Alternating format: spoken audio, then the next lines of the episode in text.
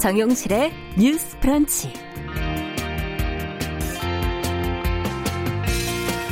안녕하십니까 정용실입니다. 지하철이나 버스를 탈 때 옆자리에 앉은 사람이 다리를 너무 쫙 벌려서 앞에 앉은 사람이 또 다리를 꼬아서 불편했던 그런 경험들 다들 있으시죠?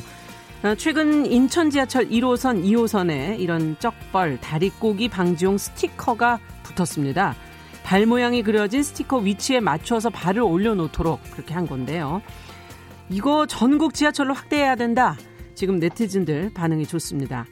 어, 그런데 다 함께 앉는 이 대중교통 좌석에서 남을 배려하는 거는 기본 매너인데 이런 것까지 뭐 유도를 하고 가르쳐 줘야 할까요? 하지만 이런 게 한두 개가 아닌가 싶기도 합니다. 임산부 배려석, 뭐 노약자 장애인석 표시도 사실은 그런 거고요. 내린 뒤에 타세요. 두 줄 서기 이런 건 또 마찬가지 아닌가요? 알면서도 실천하지 않는 일들 이렇게나 많습니다. 5월 27일 수요일 정용실의 뉴스 브런치 시작하겠습니다.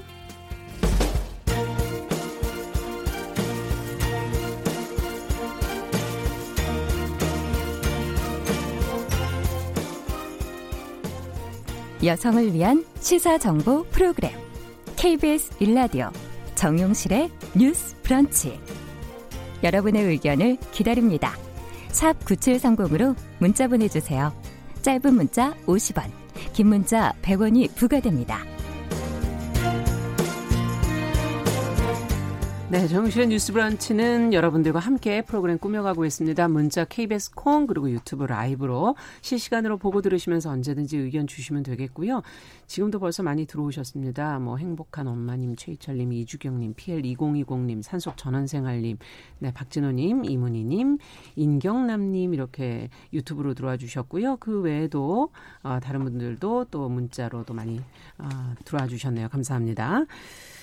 자, 그러면 오늘도 뉴스픽으로 시작을 해보겠습니다. 뉴스를 좀 골라서 저희가 알기 쉽게 풀어보도록 하겠습니다. 두 분 모셨습니다. 더 공감 여성정치연구소의 송문희 박사님 안녕하세요. 네, 안녕하세요. 전혜연 시사평론가 안녕하십니까? 네, 안녕하세요. 자, 오늘 첫 번째 뉴스는 이 정의기억 연대 관련된 소식부터 좀 살펴보겠습니다. 윤석열 검찰총장이 이 정의기억 연대 관련 의혹을 신속 수사하라 이렇게 지시를 했어요.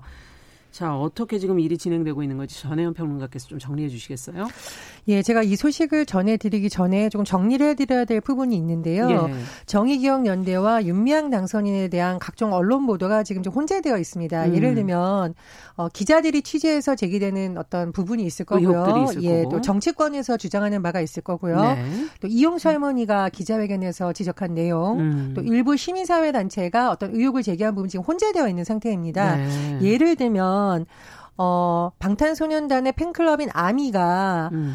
위안부 할머니들에게 줬으면 좋겠다고 패딩 점퍼를 정의원에게 했는데. 예. 안 줬다라는 주장이 또 일각에서 제기됐잖아요. 그 기사가 나오고 또 논란이 됐었는데 준 증거물이 또 공개가 됐었죠. 음. 뭐 이런 부분이라던가 그런데 이제 언론을 통해서 한번 보도가 되면 그 이후에는 사실 어떤 것이 진실인지가 뒤집어지더라도. 뒤집어져도 잘 보도가 되지 예. 않습니다. 그래서 저도 이제 이 아이템을 다루면서 음. 어느 선까지가 진실인지 정해드리기가 굉장히 고민이 많이 됐는데. 음. 그래서 저희가 오늘 전해드릴 부분은 뭐 도덕성 이라던가 어떤 음. 의혹 이러다기보다는 시민사회 단체가 고발을 했고 음. 또 보조금이라던가 이런 성격이 들어갔기 때문에 검찰에서 어떤 부분을 지금 수사하게 될지에 음. 대해서 한정돼서 드리는 말씀이라고 미리 말씀을 드립니다. 네. 이게 수사까지 가게 된 부분은 어, 이용사 할머니의 기자회견 이후에 일부 시민사회 단체가 윤미향 더불어민주당 단성인과 이나영 정의원 이사자 등에 대해서 어, 여러 가지 혐의로 검찰에 고발을 했습니다. 이제 음. 고발을 하면서 어, 수사에 착수하게 된 것으로 볼 수 있는데요. 예를 들면 공익법인의 설립 운영에 관한 법률 위반이라던가 네. 이제 기부금 논란이 있는데 음. 기부금품의 모집 및 관한 법률 위반 음. 또 업무상 횡령, 배임죄, 사기 등의 혐의입니다.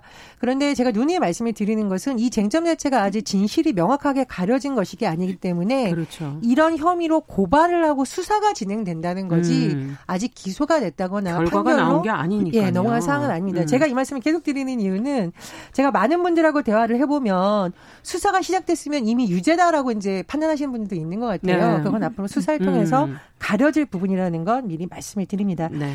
정의원에 대해서 서울 서부지검에서 지난 20일하고 21일 이틀에 걸쳐서 음. 어, 정의원 사무실 또 한국정신대 문제대책협의회 사무실 마포 쉼터 등을 이미 압수수색을. 했습니다. 압수수색을 했고요. 어, 지금 이제 이와 관련해서 윤석열 검찰총장의 발언이 언론을 음. 통해서 전해지고 있는데 음. 어, 정부 보조금이 투입된 만큼 신속하게 수사하라고 언론에 제기된 모든 의혹을 규명하라 이렇게 지시를 음. 내렸다고 합니다. 네. 이에 대해서는 뭐 여러 가지 해석이 나올 수 있을 것 같습니다. 일단 윤미향 당선인이 어 30일부터 국회의원 신분으로 이제 전환이 그렇죠. 되죠. 임기가 시작되니까. 예. 그래서 국회의원 당선인에 대한 수사는 사실상 여러 가지 뭐 불체포 특권이라던가 음. 또 사실 현직 의원을 수사하는 게 뭐 검찰로서는 여러 가지 고민이 있을 수 있으니까요. 네. 그런 점을 감안해서 빨리 한 것이다. 이런 해석도 나오고 음. 있고 일각에서는 아니 지금 다른 정치인들에 대한 수사는 네. 지지부진하다는 비판을 받고 있는데 음. 왜 윤석열 총장이 이 사건에 대해서만 굳이 빨리 수사하라고 음. 지시를 한 것이냐라는 또 의혹도 제기되고 있습니다. 그래서 이 문제가 또 뭐 정치권으로 옮겨갈 것 같은데요. 음. 어떻게 될지 좀 지켜봐야 되는 상황입니다. 네, 지금 말씀해 주신 것처럼 네티즌 반응도 매우 신속한데 긍정적인 면과 부정적인 면으로 나누어서 지금 반응이 나오고 있는 것 같은데요. 자, 그러면 두 분은 어떻게 바라보고 계신지 얘기를 좀 들어보고 싶네요. 어, 사실 뭐 이 사건에 대해서 검찰로 넘어가기 전에, 검찰 조사 들어가기 전에 제 생각에는, 음, 당 차원에서 먼저 진상 규명이 좀 있었으면 좋지 않았을까 이런 생각은 듭니다. 네. 어, 지금 그 심상정 대표도 이런 말을 했어요. 윤미향 씨가 이미 신뢰를 잃었다. 그래서 어, 민주당이 책임 있게 나서야 된다. 이런 얘기를 했었고 이재명 경기지사도 이거 대충 넘어갈 일이 아닌 것 같다. 이런 얘기를 했고 음. 더불어민주당의 그 원로라고 할 수 있는 강창일 의원도 윤미향에 대해서 별로 박수치고 싶지 않다. 상식적인 선에서 입장을 표명해야 되고 사과도 있어야 되지 않냐 이런 얘기를 했는데 네. 어, 지금 이용수 할머니 기자회견이 2차에 걸쳐서 있고 이런 논란이 제기되고 있는 과정에서 음. 윤미향 당선인이 지금 어제 2차 회견하고 나서도 묵묵부답으로 있죠. 음. 아까 말했듯이 이제 나흘인가요? 30일부터는 불체포 특권의 국회의원 현역 신분이 됩니다. 음. 그렇게 되면은 회기 중에는 국회의 동의 없이 체포나 구금할 수 없어요. 네. 그렇다면 어떻게 조사를 해나가겠습니까? 그래서 음. 검찰 입장에서는 좀 더 신속하게 조사가 필요하지 않느냐 이미 넘어왔기 때문에 사건이 음. 그런 생각이 드는데 이 부분에 대해서 검찰에 대해서 왜 이렇게 신속하게 하느냐, 다른 사건들은 왜 안 하고 있느냐. 음. 물론 문제 제기가 또 타당한 부분은 어떤 생각에서 그런 이야기를 하냐면 그동안 검찰이 여러 가지 많은 사건들을 쌓아놓고 있으면서 필요에 따라서 검찰 입맛에 따라서 음. 꺼낸 게 아니냐라는 의구심을 갖고 있는 측면들이 있기 때문에 그런 이야기를 하는 겁니다. 그러니까 검찰이 선택적인 수사를 하는 것은 분명히 문제가 있다. 그렇지만 그 건과 별개로 지금 이 정의 기억 연대 사건에 있어서는 네. 검찰이 하는 거를 정치 공세다, 정치 검찰이라고 프레임을 붙이는 것은 조금 무리가 있지 않겠나 저는 그런 생각이 듭니다. 네. 일단 소식을 조금 더 전해드리면 음. 검찰에서 그 정의연 회계 담당자 모 씨를 예. 참고인 신분으로 소환해 조사를 했다고 합니다. 음. 그래서 어, 지금 조사가 진행이 되고 있고요. 그렇군요. 그리고 윤단원인도 이제 피의자 신분으로 전환이 되면 검찰에서 소환은 할 수 있습니다. 네. 뭐 체포하거나 이런 게 쉽지 않은 거니까. 그렇죠. 뭐 미리 뭐 체포 를 받지 않기 위해서 어떻게 하겠다라는 것은 약간 추측성이지 음. 정확한 사실이라고 보기에는 조금 무리가 있고요. 이미 예. 뭐전 국민에게 이 사안이 알려진 것이기 때문에 뭐 출석을 하지 않을 것이다 이렇게 보는 것은 조금 뭐 조금 더 네. 지켜봐야 된다라고 봅니다. 근데 이제 제가 좀 유심히 보는 부분은 뭐냐면 이제 검찰에서 음. 신속한 수사를 해서 오히려 빨리 이걸 종결짓겠다라고 말할 수는 있는데 이 수사 과정이 항상 정치적 공방이 된 것이거든요. 그렇죠. 예를 음. 들면 수사 과정에서 어떤 증언이 나왔다. 음. 이 증언이 사실인지 아닌지는 재판에 가봐야 아는 거잖아요. 근데 우리나라 지금 언론 보도에서 굉장히 문제됐던 게 뭐냐면은 어떤 증언이 나왔다라는 것 자체가 기사에 나오면 음. 재판에 가기도 전에 이미 유죄인 것처럼 음. 사회적으로 정치적으로 분위기가 조성되는 부분이 있습니다. 네. 그래서 뭐 검찰에서 의지를 갖고 열심히 수사하겠다라는 것 자체가 문제라기보다는 음. 다른 사건도 있는데 왜 유독 이 사건에 대해서만 그럴까라는 의구심을 좀 생길 수 있다라고 보고요. 예. 수사 과정에 있어서 그동안 계속 문제가 제기됐던 이른바 흘리기식 음, 또는 보도 쪽으로 보도 쪽. 네. 또 그리고 그 보도가 검찰 관계자를 통해서 나왔다라는 점 이런 관행에 음. 대해서는 좀 검찰도 정치 검찰에 하는 비판을 피해 가려면 굉장히 신중해야 되겠군요. 신중하게 해야 된다. 예. 저는 이렇게 봅니다. 저는 음. 그 검찰이 정의연에 대한 유미양 당선인과 정의에 대한 이 어떤 고발이 거의 뭐 지금 10여 건에 있는 이런 사안이고 사실 전 국민적인 관심 사안입니다. 음. 그렇기 때문에 굳이 이 사건을 이렇게 신속하게 하느냐라는 의문에 대해서는 저는 좀 동의하기가 어렵고요. 일단 그 검찰에서 자금 추적 수사관을 이제 지원하고 있지 않습니까? 예. 계좌 추적을 해보면 많은 의혹이 쉽게 실무에서 나온다고 해요. 그래서 어, 아마 3, 4일 걸리기 전에 어떤 의혹에 대한 어떤 조사가 이루어지지 않겠나 생각을 하고 그 제가 한번 또 정치 정략적으로 이런 부분을 쓰지 말자고 얘기하는 것이 어 당동벌이라는 사자성어가 있어요. 그러니까 무슨 뜻입니까? 당동벌이 그러니까 내 옳고 그름을 가리지 않고 내 편 내 편을 갈라 가지고 내 편에게는 무조건 감사고 남의 편에게는 대립해서 각을 세운다 이런 의미인데 이게 2004년도 교수신문의 올해의 사자성어에 나왔던 단어예요. 네. 그렇다면 이게 2020년 오늘날은 어떤가? 검찰도 마찬가지입니다. 그때의 검찰, 지금의 검찰, 그리고 정의연 사건을 바라보는 여야 당의 입장들 이런 것들이 정략적으로 가다 보면 결국에는 후폭풍을 맞을 수밖에 없다. 왜냐하면 국민들은 그 본질을 알고 있기 때문이 아닐까. 저는 이런 생각이 듭니다. 네. 제가 정치적으로 오해 소재가 있다라고 말하는 부분은 음. 어쨌든 무죄 판결이든 유죄 판결이든 판결이 나기 전까지는 진실을 가리기 어려운 부분이 있는데 결정을 내릴 수가 없죠. 그렇죠. 이미 예. 수사에 들어가는 것 음. 자체를 갖고 유죄 무죄인 것처럼 정치권이 오히려 판단이 나오지도 않았는데 음. 이제 공방을 하는 그런 부분이 예. 조금 위험하다고 저는 생각을 하는 부분이고요. 음. 특히나 이제 정의원의 활동은 굉장히 많은 시민들이 관심을 가졌기 때문에 그렇죠. 투명하게 밝혀야 되는 건 분명히 맞습니다. 네. 그런데 예를 들면은 보조금이라든가 이런 데 있어서는 관련 부처에 또 책임이 있기 때문에 음. 부처에서 조사를 하겠다고 장관들이 직접 국회에서 답변을 한 부분이거든요. 음. 그래서 그런 부분도 있는데 왜 굳이 또 이렇게까지 고발해서 해야 되냐는 의견도 있습니다. 그래서 저는 뭐 일단 참 시민단체와 연결이 된 거라 참 조사도 그렇고 그렇죠. 아마 민주당 입장에서도 그런 부분에서 좀 조심스러워하는 부분이 있지 않나 하는 생각도 그렇습니다. 들고요. 그래서 예. 저는 뭐 검찰 수사를 뭐 신속하게 하고 정확하게 음. 하려는 것도 필요한데 신속도 중요한데 음. 정확한 수사 그리고 그 동안에 오히려 정치 공방을 일으켰던 부분에 대해서는 오히려 검찰이 조심하는 음. 것이 더 검찰에 대한 신뢰를 높이는 것이 아닌가 이렇게 생각합니다. 네. 자, 이 뭐 저희가 이제 앞으로 계속 이제 수사 과정을 좀 지켜보면서 계속 또 추적을 해보도록 하겠습니다.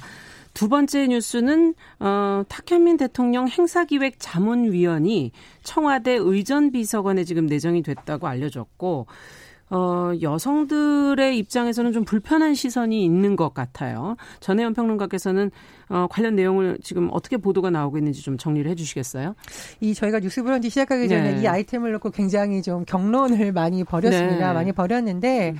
어, 탁현민 이전 비서관은 사실상 문재인 대통령의 최측근 일각에서는 복심으로까지 불리죠. 왜냐하면 예. 어, 탁현민 자문위원의 경우에는 뭐 국회의원을 한다던가 장관을 음. 한다던가 이런 어떤 현실 정치를 오래 했다기보다는 문재인 대통령을 통해서 많은 정치 음. 행사를 음. 기획했었고 또 문재인 정부 출범 이후에 청와대에 들어와서 각종 중요한 행사에 그렇죠. 어떤 감성적인 부분을 네. 많이 한 것으로 알려져 있습니다. 음. 2017년 5월 청와대에 입성했었는데요. 어, 타견에 대한 논란이 끊이지 않는 부분은 2007년 예. 쓴 책이 이 내용이 굉장히 좀 문제가 있다라는 음. 비판이 제기됐기 때문입니다. 어, 제가 뭐 이게 좋은 내용이 아니기 때문에 자세히 말씀드리기는 어려운데 음. 이 내용이 그러니까 미성년자에 대한 관련된 성적인 내용이 좀 들어가 있고 예.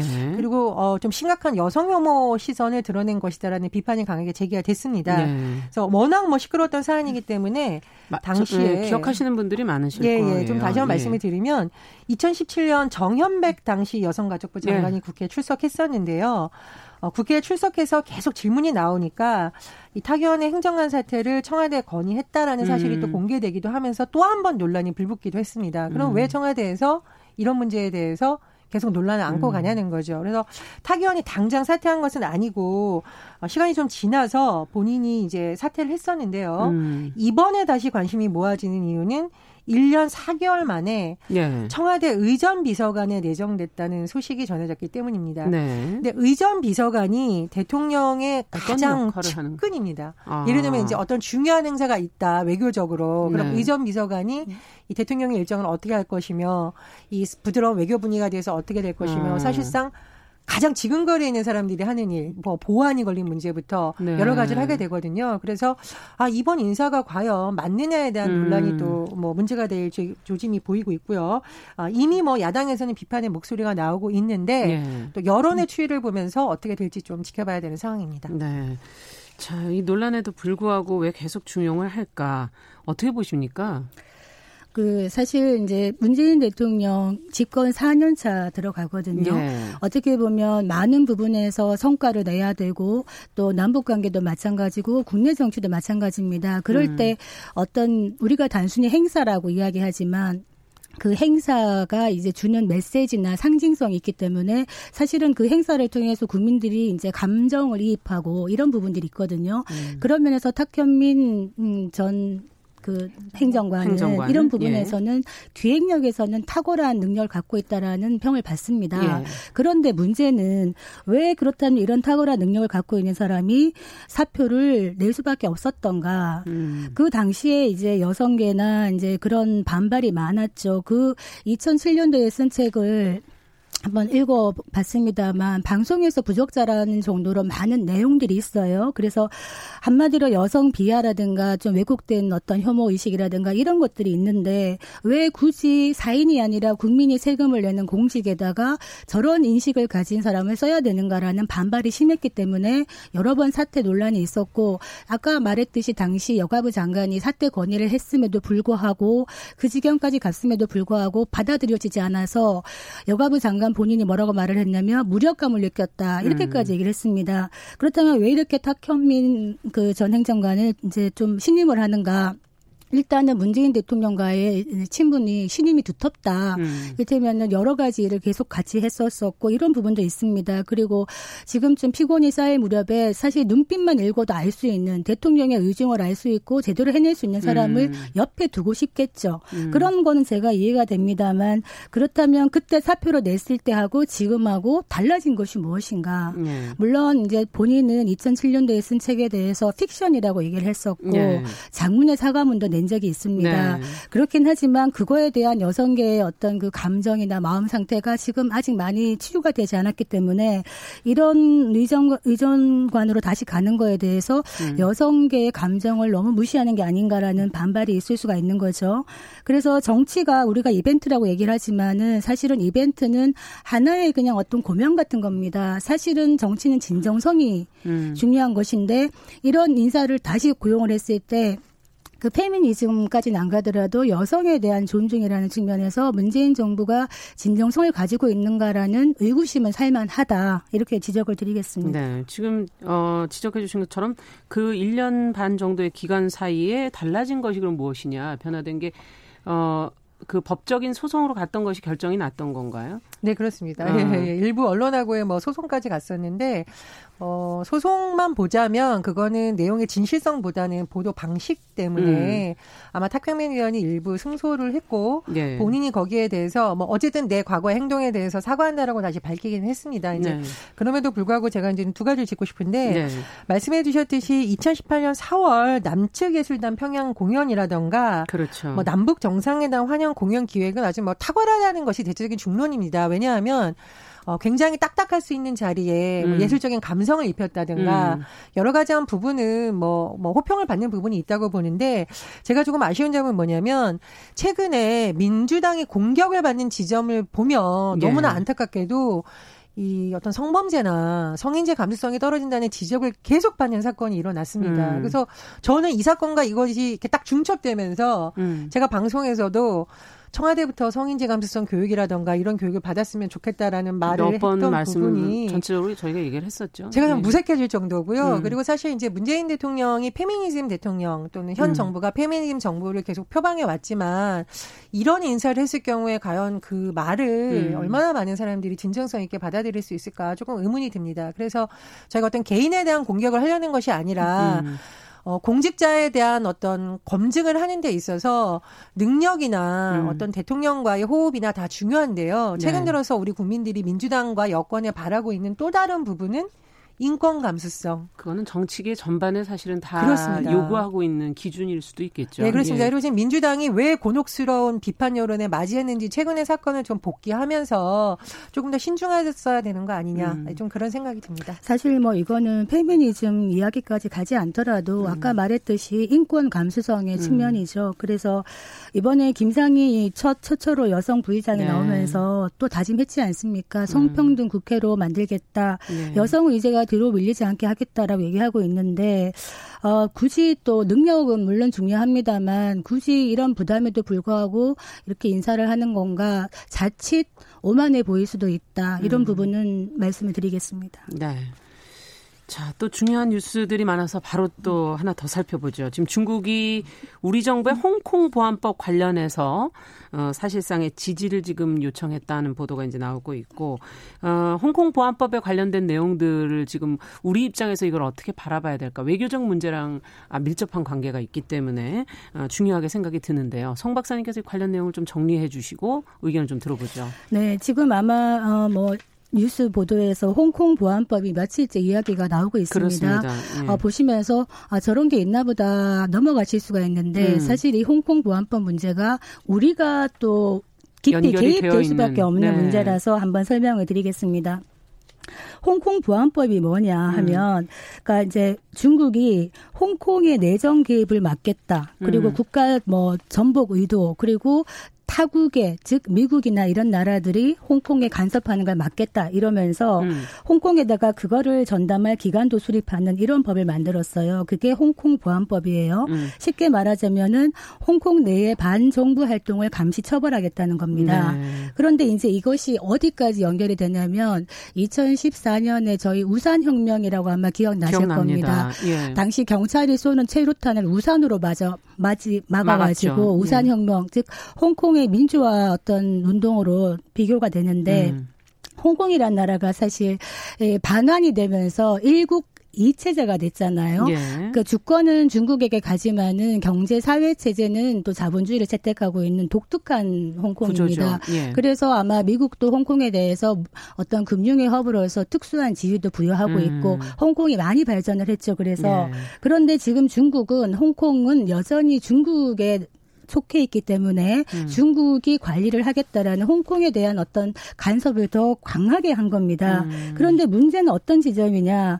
97년도에 홍콩 회기 당시 어떤 약속을 했냐 하면은 일국 양제 아까 말씀드렸고 두 가지 체제. 네. 예. 그리고 홍콩인이 홍콩을 통치한다는 음. 약속을 했어요. 음. 그리고 수준 높은 자치를 누리겠다는 고도 자치 약속을 했어요. 네. 그런데 중국이 이거를 다 지금 넘어서고 있다. 음. 이런 지점에서 특히 홍콩뿐만 뿐만이 아니라 미국도 굉장히 반발을 하고 있는데 문제는 지금 중국이 음. 한국에 대해서 어떻게 얘기하냐면 우리를 지지하고 있지 않느냐라는 음. 뉘앙스로 계속 얘기를 하고 있는 네. 거예요. 음. 그렇다면 한국 입장에서는 참 난감하죠. 음. 만약에 홍콩 보안법을 중국 편에 들어서 지지하자면 미국과 홍콩의 눈치가 보이는 것이고 그러니까요. 굉장히 애매한 상황입니다. 네, 지금 안 그래도 미중과의 관계가 거의 신냉전이다라고 표현할 만큼 안 좋은 상황이기 때문에 우리 입장에서는 경제적이나 아니면 정치적이나 다 중요한 국가여서 어떻게 보십니까? 어떤 입장을 취하는 게 가장 현명하다고? 이거는 정말 고도의 전략이 필요한 게 아닐까 하는 생각도 들고 정부 입장에서도 고민이 굉장히 크겠어요.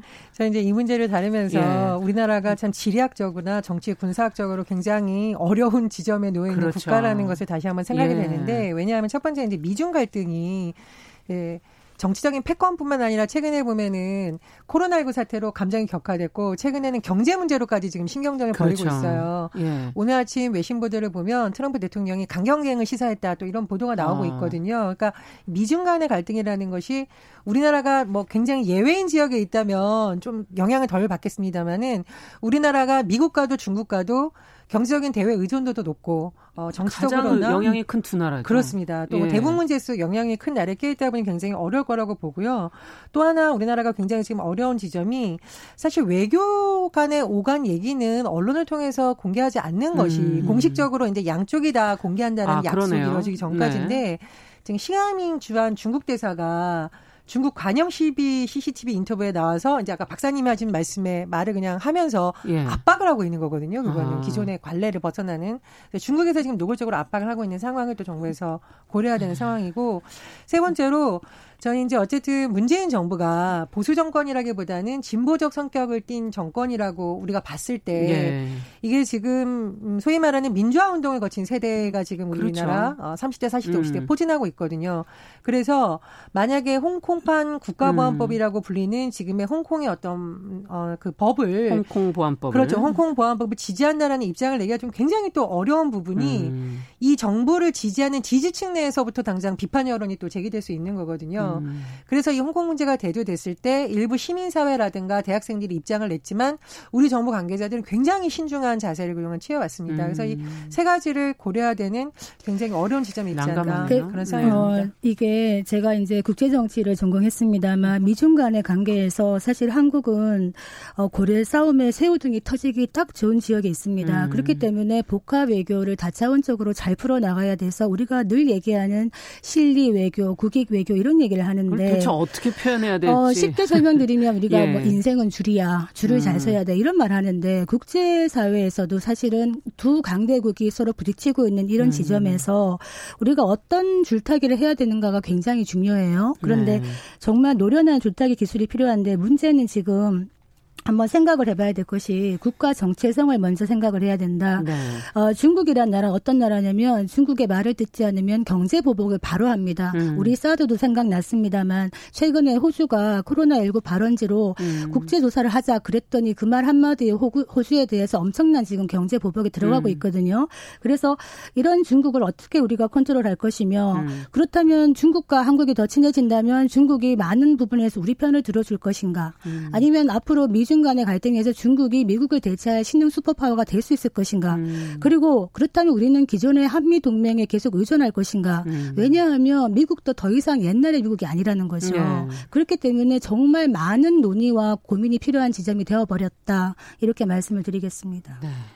자, 저희도 앞으로 이 문제도 어떻게 되는지 조금 더 지켜보면서 국가 이익을 어떻게 실현해 나갈 수 있을지 같이 고민을 좀 해봐야 될 것 같습니다. 자, 오늘 뉴스픽 전혜연 평론가랑 더 어, 공감 여성정치연구소 송문희 박사 두 분 수고하셨습니다. 감사합니다. 감사합니다. 자, 정용실의 뉴스 브런치 듣고 계신 시각 10시 32분이고요. 라디오 정보센터 뉴스 듣고 오겠습니다. 중앙방역대책본부는 오늘 0시 기준으로 코로나19 국내 신규 확진자가 40명 늘어 누적 확진자 수가 11,265명이라고 밝혔습니다. 경기도 부천 쿠팡 물류센터와 연관된 코로나19 확산세가 이어지자 부천시는 사회적 거리두기 체제로 돌아간다고 선언했습니다. 정부의 긴급 재난지원금 등으로 가계 소비가 일부 회복되면서 기업 체감 경기가 다섯 달 만에 반등했습니다. 코로나19의 세계적인 확산에 따른 봉쇄 조치의 영향으로 수출입 물동량이 갈수록 줄고 있습니다. 일본 정부가 거의 모든 공공기관에서 중국산 정보통신 기기를 쓰지 못하도록 하는 정책을 추진합니다. 지금까지 라디오 정보센터 조진주였습니다.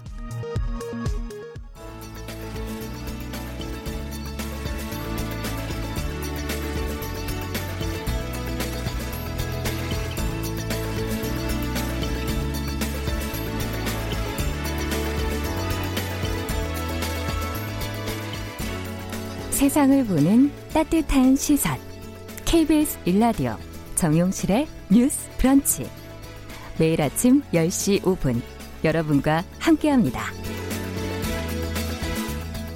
네, 정시의 뉴스 브런치 듣고 계신 지금 시각 10시 33분 넘어서고 있습니다. 매주 수요일에는 국제 뉴스, 중요한 뉴스들을 저희가 챙겨서 빠르고 정확하게 전해드리고 있습니다. 오늘도 조윤주 외신캐스터 자리해 주셨습니다. 어서 오십시오. 네, 안녕하세요. 저희가 앞서 홍콩 보안법을 얘기를 해서 사실 네. 오늘 중요 뉴스인데 맞아요. 저희가 차후에도 계속 조금 관련 내용들이 네네. 있다면 챙겨주시기 바랍니다. 네, 그렇게 하겠습니다. 네, 자 그렇다면 코로나 관련 소식부터 좀 살펴보도록 하죠. 네. 세계 보건기구 WHO가 지금 사람이 밍크로부터 가, 바이러스에 감염된 것으로 의심되는 사례가 있다. 지금 그런 내용을 밝혔어요. 네, 그렇습니다. 그 최근에 네덜란드에서 사람이 밍크로부터 신종 코로나 바이러스 그러니까 코로나 19에 감염된 것으로 의심되는 사례가 발생했는데 역학 조사를 벌이고 있고 WHO도 그걸 같이 예의주시하고 있다고 밝혔습니다. 네. 이 WHO 관계자는 사람이 밍크에서 코로나 19에 전염된 것으로 보이는 어, 그, 그런 사례를 네덜란드 연구진이 조사를 하고 있고 긴밀하게 연구진과 접촉하고 있다고 밝혔는데요. 음. 동물과 사람 간의 첫 번째 전염 사례가 될 가능성이 있다라면서도 어, 동물 또는 애완동물이 바이러스를 전파할 수 있는지 확인하기 위해서 여러 가지 관련 데이터를 수집해서 검토를 하고 있다라면서 아. 일단은 신중한 입장을 보이고 있습니다. 예. 그 지난달에 네덜란드 남부인 한 농장에서 어, 사육되고 있었던 밍크가 코로나19에 감염이 됐고요. 그 농장에서 일하던 인부 3명도 똑같이 확진 판정을 받은 겁니다. 그래서 아. 지금 추정하기로는 어, 밍크로부터 코로나 바이러스가 사람으로 옮겨간 것 아닌가 이제 그걸 보고서 이제 조사를 하고 있는데요. 어, 현지 정부는 감염된 인부 가운데 최소 한 명이 밍크로부터 직접적으로 전염됐을 가능성이 사람 간이 아니라 네 상당히 높다라고 보고서 역학 조사를 현재 벌이고 있습니다. 그렇다면 지금 뭐 여러 가지 추정이 나오고 있지 않습니까? 네, 네뭐 밍크 뭐 말고도 예 박쥐 얘기도 있었고 그리고 이제 뭐 다른 야생동물 네. 이렇게 얘기를 하고 있는데 그렇다면은 결국은 어, 뭐 여러 가지 원인에서부터 음. 올 수도 있지 않았을까는 네. 뭐 하여튼 여러 가지 지금 가능성들이 나오고 있는데 어떤 결과가 나오게 될지는 조금 더 네. 지켜봐야 되겠네요. 그리고 이제 한 가지 또 음. 말씀드릴 게 이제 WHO에서 그 트럼프 대통령이 복용하고 있었다라고 말했었던 네. 말라리아 치료제 있잖아요. 예. 하이드록시클로로퀸 이거에 대해서 안전성 심의를 다음 달 중순에 마무리하겠다고 밝혔는데 왜냐하면은 아. 지금 여러 가지 치료제를 임상 시험을 진행하면서 뭐가 가능성이 높은지 치료 예. 효과가 예. 높은지를 보고 있는데 어, WHO가 며칠 전에 이 하이드록시 크로르킨에 대해서 안정성을 확인하기 위해서 일단 임상 시험에서는 음. 빼겠다라고 했거든요. 그래서 중순쯤에 이게 얼마큼 효과가 있는지를 좀 정확한 결론을 내리겠다라고 밝혔습니다. 시간 그리 많이 남지는 않았네요. 네, 맞습니다. 예, 결과를 또 지켜봐야 되겠네요. 음, 부작용도 네. 있다 그래서 저희가 걱정도 네, 했었는데요. 사망 위험성이 높고 예. 심장에 치명적인 악영향을 준다라고 음, 지금 랜싯에 알려져 보고, 있죠. 예, 보고서가 나와 있습니다. 네. 음. 자, 해리포터 시리즈로 전 세계 어린이들로부터 사랑을 크게 받고 있는 영국 작가 네. J.K. 롤링. 어, 이번에 코로나 사태를 계기로 새로운 동화를 무료로 발간한다. 이건 어떻게 된 네, 일인가요? 그렇습니다. J.K. 롤링이 코로나19가 전 세계적으로 유행하는 걸 계기로 해서 새 동화책을 인터넷으로 무료로 음. 배포하겠다라고 밝혔습니다. 예. 어, 룰링은 자신의 SNS 통해서 새 동화 이름은 이카부구 이렇게 소식을 전했는데요. 예. 어, 27일 오후 3시에 첫 번째 이제 회가 공개가 되는 걸 시작으로 해서 예. 이제 7월 10일까지 웹사이트를 통해서 매일 무료로 연재가 된다고 매일? 합니다. 네. 네. 그러니까 약간 우리도 웹소설 같은 느낌. 오늘에서 내일 내일 정도면은 볼 수 있겠네요. 네, 맞습니다. 예. 그리고 이제 11월 달에 음. 책과 전자책, 오디오북으로 이제 정식으로 발간이 된다고 하는데요. 음. 영어와 다른 언어로도 같이 발간이 동시에. 네, 된다고 합니다. 룰링은 코로나19 때문에 아이들 다 집에 갇혀 있고 밖에도. 못 나가고 그리고 음. 사실 이제 곧 영국도 다음 달에 개학을 하거든요. 그렇긴 하지만 예전과는 다른 불안정한 시기에 그렇죠. 아이들을 위해서 만든 책이다라고 얘기했고요. 어. 이제 정식 발간이 되면은 수익이 나올 텐데 그때는 코로나19로 영향받은 사람들을 위해서 돕겠다라고 밝혔습니다. 예. 그리고 이제 이 책은 지금까지 J.K. 롤링을 세계적인 작가로 등장시킨 해리포터와는 관련이 없는 책이라고 아, 연결선상이 있는 아닙니다. 게 아니다. 전혀 예. 새로운 책이라고 하고요. 10년 전에 이미 구상을 했었었고 음. 그때 자신의 아이들 위해서 썼던 거라고 하고요. 그래서 이제 매일 밤마다 읽어줬던 작품이라고요. 아. 근데 이제 다시 이런 상황이 벌어지니까 아이들 위해서 내가 뭔가 새로운 작품 하고 싶다. 네, 뭔가를 해보고 싶다. 예. 어, 나오는 거고요. 진실과 권력의 남용에 대한 책이다. 그러니까 음. 제이케 롤링 얘기로는 정치 동화다. 뭐 이렇게 정치 동화다. 네, 표현했다고 하는데요. 예. 세월이 흘러도 변하지 않는 것에 관한 것이고 어느 시대나 어느 국가에나 적용될 수 있는 작품이다라고 아. 밝혔습니다. 그리고 이제 아이들에게 큰 소리를 읽어주기 위해서 쓰여졌지만 7살부터 10살 정도 아이라면 인터넷 통해서 충분히 스스로 읽을 수 있는 작품이다라고 밝혔고요. 어렵진 않은 모양이네요. 네, 그리고 이제 예. 아이들이 이 매일매일 나오는 동화를 보고 음. 어, 영감을 얻어서 사파를 보내주면 그 사파를 나중에 책 출간할 때 뽑아서 잘된 작품 이야. 뽑아서 정식으로 발간할 때 쓰겠다. 재밌네요. 밝혔습니다. 예. 일단 해리포터 시리즈는 음. 잠깐 중단했다라고 밝혔습니다. 아 이게 더 다급하다 이렇게 생각을 한 네, 모양이군요. 네, 기대해 보겠습니다. 내일부터 한번 챙겨봐야겠네요. 네. 자 그럼 이제 다른 얘기를 좀 넘어가 보죠. 이제 프랑스 한 환경보호 단체가 지중해 코로나 19 때문에 마스크 일회용 장갑 이런 쓰레기가 늘었다 이렇게 밝혔어요. 네, 그렇습니다. 우리가 벌써 그렇게 결과가 나오기 네, 시작하나요? 뭐 주로 해변가에 플라스틱 통들 아. 이런 건 많은 거 봤는데요. 이번에 프랑스의 비정부 환경단체인 깨끗한 바다 작자는 단체에서 최근에 이제 프랑스 남쪽 지중해 꽃다지라고 부르는데요. 네. 거기에 흘러 들어온 일회용 마스크, 일회용 장갑 이런 것들이 해양 오염의 또 다른 주범으로 떠오르고 있다라고 밝혔습니다. 아. 이 단체가 인터넷 통해서 이미 수많은 마스크와 일회용 장갑이 배수로를 통해서 버려지고 있고 이게 이미 그렇게 나가는 거군요. 예, 바다에 도달했다고 밝혔는데요. 어, 코로나 감염 막기 위해서 사람들이 쓰고 버린 이런 여러 가지 쓰레기들이 이미 바닷속 곳곳을 돌아다니고 있다면서 실제로 바닷속에 있는 그런 장갑, 마스크 이런 음. 것들을 실제로 보여줬습니다. BBC에서는요, 신종 코로나 바이러스 오염이 이미 이 만성적이던 플라스틱 오염 문제에 더 추가됐다라고 말하면서 유럽에서 코로나19 봉쇄 조치가 점점 해제가 되고 사람들이 여름철에 바닷가를 방문하기 시작했는데 이런 오염 물질이 돌아다니고 있다라고 아. 밝혔습니다. 이 단체 측에서는 이제 시작일 뿐이다 이렇게 말하면서 변화가 이루어지지 않는다면은 생태계 심지어는 위생적인 재앙이 발생할 수 있다라 밝혔습니다. 아. 앞으로도 이제 계속 마스크를 써야 될 것이고 이름 그게 그것이 다시 바다로 간다면 그쵸. 또 바다 생물이 또 오염이 될 수도 그리고 있는. 예. 해변이 개방되면은 사람들도 다시 가겠죠. 그러니까 예. 심각한 문제가 될 수 있다라면서 시민의식 부족 이것 좀 문제 삼았습니다. 음, 네. 안 그래도 사실은 이 코로나 터지기 전에 저희가 이제 플라스틱 오염 문제에 대해서도 네. 많이 관심을 가졌었는데 네네. 이게 또 문제가 다시 이렇게 그리고 이제 제가 됐네요. 여의도 음. 공원에 이렇게 산책을 하는데요. 일용 마스크가 곳곳에 떨어져 있어요. 버려 그냥, 네, 네. 그냥 무작위로 버리시는 음. 분들 이게 처리 문제도 나중에 상당히 심각하겠네요. 네, 그럴 것 같습니다. 네, 국제 뉴스 오늘 여기까지 듣겠습니다. 네, 조윤주 외신캐스터와 함께했습니다. 감사합니다. 네, 감사합니다.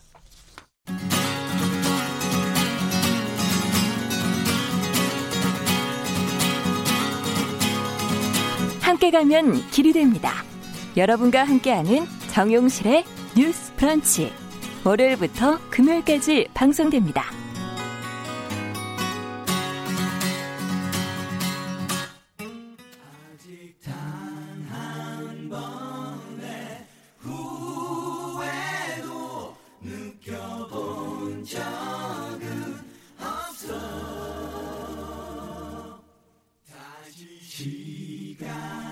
네, 정신의 뉴스 브런치 듣고 계신 지금 시각 10시 42분 향해 가고 있습니다.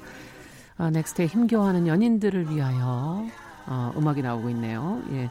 자, 이번에는 손희정의 문화비평 여성의 시각으로 사회문화 현상과 매체를 들여다보는 시간 어, 시작하겠습니다. 손희정 문화평론가 자리해 주셨어요. 어서 오세요. 예, 안녕하세요. 네. 이 음악이 나온 건 다 이유가 있겠죠? 네. 자, 우리 사회의 뿌리 깊은 그런 북의 혈통주의 또 기존의 관습 고정관념에 균열을 내면서 활동해온 그 여성들 정말 힘겨워하시 힘겹게 살아오신 분들 많으신데 네. 그럼 문화예술인들 활동을 좀 오늘 좀 짚어서 얘기를 좀 해보도록 하죠. 어 우선 뭐 얼마 전에 포용적 가족 문화를 위한 법제 개선위원회가 어, 부성 우선주의 폐지를 권고를 했는데 이 권고가 어떤 의미가 있는지 어떻게 받아들이고 계신지 좀 여쭤보고 싶어요. 네, 이번에 위원회에서 예외적 상황이 아니라면 아이가 아버지의 본과 성을 따르도록 했던 것을 부모의 협의를 원칙으로 하는 것으로 바꿔야 한다면서 부성 우선주의 폐지를 권고하면서 이제 화제가 됐습니다. 예. 부성 우선주의는 아버지의 성을 따르, 따라야 한다는 내용인 건데요. 그렇죠. 최근에는 민주당의 양원영 당선인이 음. 이름을 양이원영으로 개명하면서 화제가 또 되기도 했습니다. 그러네요. 이번 결정은 가족을 남성의 것으로 여기고 남성의 혈통을 재생산하기 위한 제도로 음. 이해하는 한계를 좀 넘어서 가족을 동등한 시민이 서로의 합의하에 맺는 관계로 음. 보고 가족 내 민주주의를 제고하도록 했다는 점에서 좀 의미가 있는 것 같고요. 그래서 저는 이번에 위원회가 아동에 대한 체벌 금지도 함께 권고하거든요. 예. 이게 중요하다고 생각하는데 부모는 아이를 마음대로 훈육하고 통제할 수 있다는 관습에 음. 민법이 음. no라고 얘기해야 된다라는 결정으로 같이 좀 볼만한 것 같습니다. 이것이 모두 일관성이 있네요. 가족 구성원 모두에 대한 어떤 동등하게 네. 바라보는 존중하겠다는 그런 의미가 그 안에 포함되어 있는 것 같은데 어, 북의 혈통주의적인 어떤 가족 문화의 사실 하나의 상징 같은 것으로서 호주제. 근데 이게 이제 폐지된 것도 조금 어느덧 시간이 많이 흘렀어요. 예, 그게 예, 2005년이었고 그 당시 호주제 폐지를 위한 뭐 그 투쟁 과정 상당히 뭐 오랜 기간 해왔던 거 아닙니까? 예, 굉장히 어, 쉬운 일이 물론 아니었을 거고요. 네, 그러니까 음. 민법상 가족 구성원을 남성 호주에게 종송시켰던 호주대에 대한 비판은 사실 1950년대부터 있었습니다. 네. 그래서 1977년, 1990년, 2000년에 부분 개정되다가 음. 드디어 2005년에 폐지가 됐는데요. 폐지하는데 거의 50년이나 걸렸다고 네. 볼수 있겠습니다. 근데 지금 와서 돌아보면 여자는 아버지 호적에 있다가 결혼하면 그렇죠. 남 남편 호적으로 옮겨간다든가 음. 호주의 승계 순위를 아들, 음. 딸, 근데 이것도 미혼인 딸, 그리고 아내, 어머니, 며느리 순으로 네. 정해 놓아서 가족 내 위계를 설정하는 그렇죠. 등 그러니까 2020년 관점에서 보면 진짜 이상한 법이었습니다. 네. 근데 어쨌거나 호주제 폐지를 이끌어냈던 결정적인 운동은 1999년 5월에 여성단체 연합의 호주제 폐지 운동 본부가 발족하면서 본격적으로 거군요. 시작됐고요. 음. 하지만 그 과정이 말씀하신 것처럼 순탄하지 않았고 특히 이제 전국의 어르신들께서 반발이 많았었죠. 예, 1천만 유림들이 끝까지 지켜내겠다 이러면서 네. 많이들 반대하셨고 오랜만에 예, 예, 네. 상황이 기억이 유림 네, 오랜만에 듣는 건데요. 예. 특히 이제 호주제를 폐지하면 아. 반인륜적 동성동본 결혼이 만연하여서 한국이 몰락할 것이라는 개탄들 많이 네. 들어보셨을 겁니다. 예. 하지만 결국에 폐지할 수 있었던 건 변화의 방향을 설정하고 또 변화를 원하는 시민들의 열망을 구체적인 운동으로 만들어냈던 음. 여성운동, 시민운동의 덕분이었다라고 할 수 있겠습니다. 네, 지금 뭐 말씀 들으면서 동성동본의 결혼이 사실 예전에 법적으로 금지돼 있었잖아요. 네, 그렇습니다. 97년에 네. 이제 위헌 판결을 받게 되는데요. 음. 오늘 코너 시작에 들으셨던 그 노래 신해철 씨 노래. 네, 이게 그 신해철 씨가 활동하던 그룹 넥스트가 넥스트. 음. 1995년에 발표한 3집 수록곡 힘겨워하는 연인들을 위하여라는 곡이거든요. 네. 이 노래가 동성동본 그 문제 때문에 힘들어하는 연인들을 위로하기 위한 곡이었던 걸로 알려져 있습니다. 진짜 명곡이고요. 그렇죠. 근데 이 음. 동성동본 그 문제는 성과 본관이 같은 이들을 혈족으로 여겨서 음. 서로 결혼하지 못하도록 한 제도였는데요. 앞서도 말씀드린 것처럼 호주제, 아버지의 성과 본을 따르는 것, 그리고 동성동본 그 음. 그 문제 모두 연결되어 있는 제도였습니다. 음. 이 법조항에는 강력한 근거가 두 가지가 있었는데요. 하나는 동성동본이 결혼하면 유전학적으로 문제가 생긴다는 그러니까 그 것이었고, 그 예. 다른 하나는 이것이야말로 조선의 미풍양속이다 음. 이런 것이었는데 사실 동성동본은 부계 쪽으로만 확인하는 거라서 목에는 신경을 전혀 쓰지 않는 법입니다. 목엔 다 다르겠네요. 네, 그러면? 그러니까 예. 유전은 부모 양쪽에서 받는 거기 때문에 아. 네, 동성동본 금혼을 통해서 유전 문제를 막는다라고 하는 건 사실 기만이었. 있었던 아. 셈이고요. 두 번째, 그럼 동성동본 금혼이 정말 전통이었는가 음. 하면 이 역시 사실이 아니었다고 합니다. 그러니까 오래된 전통이라는 통설과 달리 동성동본 금혼이라고 하는 건 조선 후기 이래로 관행으로 굳어진 비교적 최근의 문화였는데요. 음. 특히 동성동본 금혼 관습이 자리 잡는 계기는 일제 식민지기였다고 해요. 네. 1912년에 일제가 조선 민사령을 제정하면서 양반 같은 일부 사람들 사이에서 있었던 음. 동성동본 금혼을 원래 일부에 있었던 거군요. 네, 그러니까 양반 계급만 사실 지킬 수 있었던 거죠. 예. 네, 명백하게 아버지를 예, 볼수 있으니까요. 예. 조선의 이걸 근데 이거를 조선의 관습으로 규정하면서 법적 효력을 인정했었던 아. 건데요. 문제는 뭐냐면 1930년대가 되어서 일제가 갑자기 이걸 또 폐지하려고 해요. 아. 그러니까 조선인들 입장에서는 이게 이제 일본이 우리의 전통을 깨려고 한다 라면서 아. 저항을 하게 되고 민족주의적인 관점 안에서 미풍양속으로 자리 잡게 되는 거죠. 네. 근데 1960년대가 되면 이미 동성동본 금원으로 인한 사회적 문제가 대두되기 시작하는데요. 전통적인 결혼 제도가 무너지고 연애 결혼이 확산되면서 동성동본 금혼 때문에 사랑하는 이와 결혼하지 못하는 사람들이 예전에. 막 자살을 음, 시도하고 맞아요. 이런 일들이 벌어지면서 음. 1964년 5월 12일자 경향신문에는 좀 재미있는 음. 기사가 그러니까 지금 보면 흥미로운 야, 기사가 실리는데 정말 예전 기사네요. 예. 네. 법률은 금하고 있으나 비극은 막을 수 없다라는 제목으로 굉장히 호소력 있는 네, 동성동본 문제를 다룬 음. 기사가 등장하기도 했습니다. 네. 또 동성동본이 결혼할 경우에 그 사이에 태어난 아이들은 호적에 올릴 수 없기 때문에 그랬죠. 등록이 안 되는 거죠. 예. 근데 국민학교가 이제 보통 교육으로 이렇게 배급돼 보급되기 음. 시작하면서 또 이게 교육 문제까지 연결되면서 아. 부분 부분 한시적으로 국가에서 동성 결혼을 허락해 주게 맞아요. 되고요. 풀어줬던 시기들이 있었죠. 그래서 바로 음. 이 부분을 다룬 드라마가 응답하라 1988. 그래서 지금 안 그래도 그 얘기 하려고 그랬어요. 네. 거기에 선우랑 보라 네. 커플 이제 결혼할 네. 수 있게 될 거다 이러면서 보라가 결혼을 선언하죠. 네. 네. 이야, 그게 또 다 떠오르네요.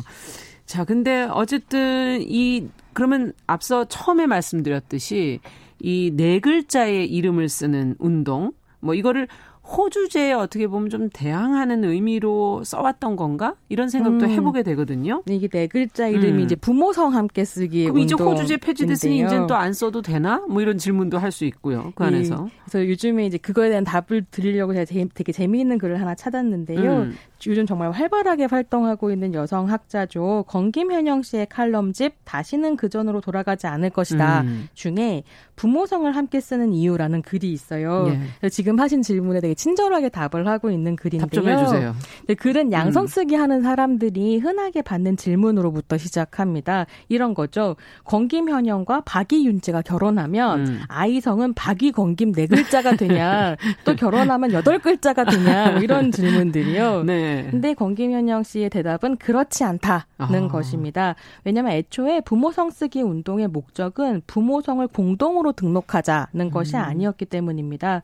부모성 쓰기는 1999년 이후에 호주제 철폐 운동이 진행되면서 나온 일종의 캠페인이었습니다. 음. 아주 직관적으로 가족 내에 어머니도 있다는 걸 가시화하고자 했던 운동이라고 이제 건김현영 씨가 이야기를 하는데요. 정말 재미있는 건그 음. 그 다음에 이어지는 에피소드입니다. 네. 또 어떤 사람들이 건김현영 씨에게 그럼 엄마 성을 쓴다고 해도 어차피 그 성도 외할아버지 거 아니냐 이렇게 또 이제 딴지를 건다는 거죠. 네. 근데 여기에 반전이 있습니다. 예. 건김현영 씨 이름에서 권이 어머니 성인데요. 아. 어머니 쪽에서 가져온 성인데요. 예. 이건 외할아버지 성이 아니라 외할머니 성이었던 거죠. 아. 그래서 결국 부모성 쓰기 운동은 지켜야 하는 철칙을 만드는 것이 아니라 인식의 전환을 요청하는 운동이라고 음, 보시면 될 것 같습니다. 그렇군요. 그래서 뭐 성이 8개이길 원하는 사람이 있으면 8개, 8개 써도 되고 써도 되는 거죠. 네 글자를 계속 원한다면 또 네 글자를 네. 써도 되고. 예. 조금 약간 열려 있는 개념으로 그 인식의 문제와 그 부분을 짚어주시는 게 아닌가 하는 생각이 드는데 네.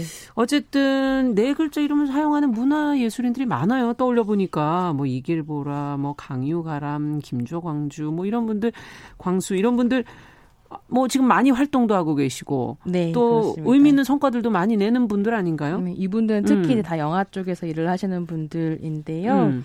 네, 부모성 함께 쓰는 사람들이 나라라도 망치는 것처럼 이렇게 배관시하는 문화가 여전히 있기 때문에 이게 공개적으로 활동하시면서 이런 이름을 쓴다는 것 자체가 좀 용기를 보여주는 음. 것 같기도 합니다.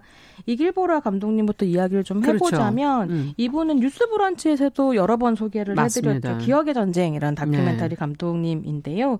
이분이 고등학교 때 학교를 그만두고 여행을 떠나요. 음. 그래서 그 경험을 바탕으로 내게는 길이 학교다라는 음. 이야기를 하는 로드스쿨러라는 다큐가 이분의 첫 작품이거든요. 네. 근데 그 생각을 하면서 이름을 떠올려 보면 의미가 좀 새롭더라고요. 이 길 보라가 음. 이 길을 보라 처럼 또 중의적인 의미도 어머, 가지는 그러네요. 거죠. 생각 못 해봤었는데 네, 의도하셨는지는 모르겠지만 아. 버지가 이씨고 어머니가 길씨인 걸로 제가 알고 아. 있는데요. 어쨌거나 자신의 이름의 의미를 스스로 만들어간다는 이야. 점에서 좀 흥미로운 것 같고요.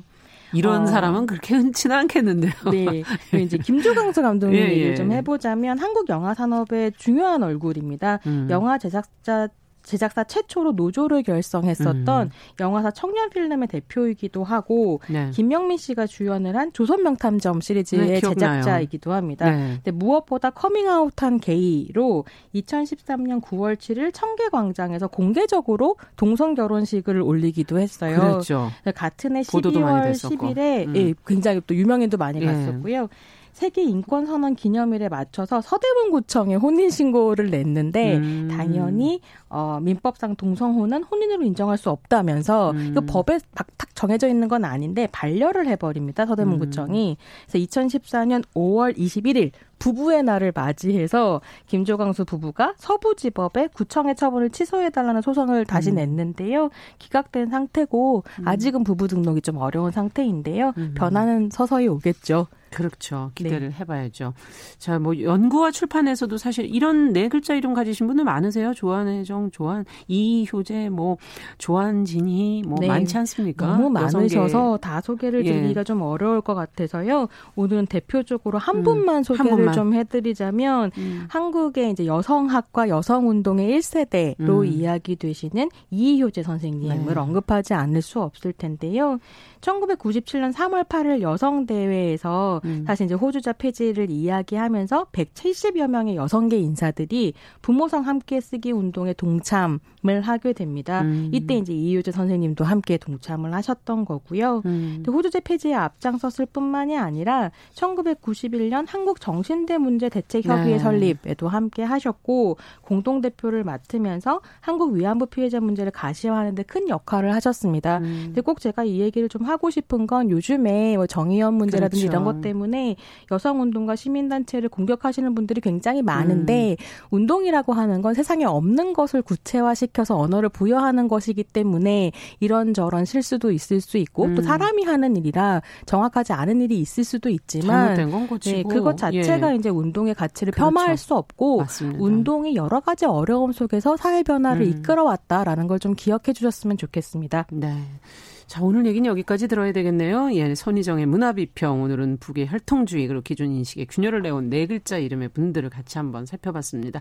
손희정 평론가 감사합니다. 네, 감사합니다. 정용실의 뉴스 브런치 수요일 순서 이제 마치고요. 저는 내일 다시 뵙겠습니다. 감사합니다.